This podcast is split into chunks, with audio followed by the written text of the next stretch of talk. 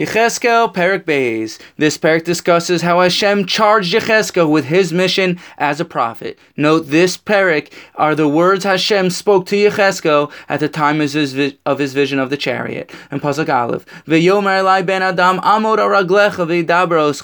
God said to me, Mortal, stand on your feet, and I will speak to you. Radak Rash and Mitzudas bring the reason why Yechezkel is called Ben Adam, son of man, is because Hashem didn't want Yechezkel Yechezkel to become arrogant after seeing the vision of the chariot, because there was a face of man on the chariot, Yechezkel might start to think he was an angel and not a mortal. The Zohar and Chelek Aleph, Kuf Tzadi Beis, Amud Aleph, the Mikraos Gedolos brings in the introduction, Hashem called Yechezkel Ben Adam as a term of endearment, because Yechezkel had the appearance of Adam Arishon. Ramad Vali brings, even though Yechezkel saw the workings of the chariot, he he was still limited in what he saw. Yechezkel only saw the angels that were chayos. He did not see the angels that were srafim, which are considered to be a higher level. In contrast to Yeshaya Hanavi, who saw even the srafim. Therefore, Yechezkel is called Ben Adam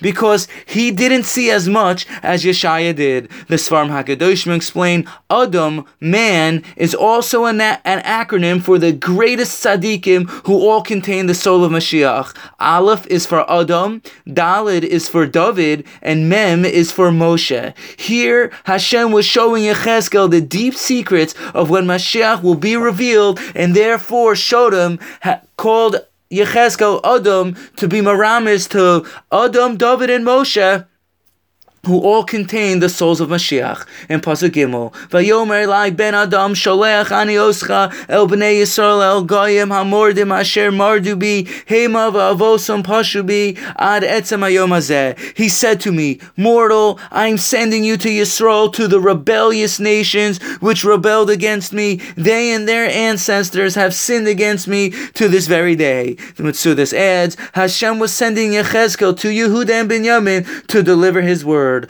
Pasuk Dalit and Hey, the Navi relates Hashem wants Yechezkel to deliver his word to his heavy hearted and hard faced nation. This way, the nation cannot say Hashem didn't send them a prophet. In Pasuk Vav, Ve'ata ben Adam al tira mehem, umidivreim al tira, ki saravim v'solanim oscha, ve'akravim ata yoshev al tira mipnehem, al techas, ki beis marihema. And you, mortal, don't fear them or their words. Don't be afraid, even though thorns and thistles press against you, and you sit among scorpions. Don't fear their words or be afraid of them, because they are rebe- they are rebellious house. Hashem gives words of encouragement to Yechezkel at the beginning of his mission. So too, each and every single one of us need not be scared on our life's mission, not to listen to all the impeding negative forces trying to stop us. We must strengthen strengthen ourselves every day with new resolve to march forth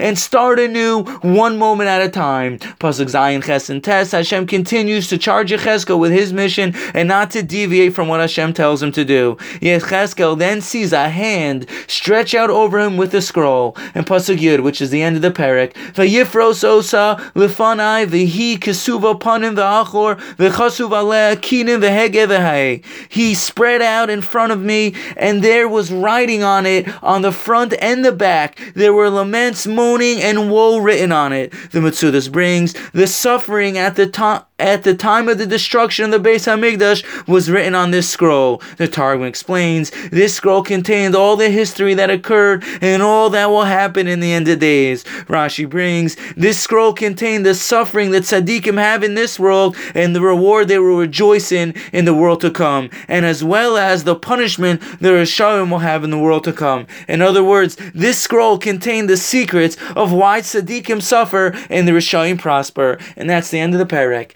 Thank you for listening and have a wonderful day.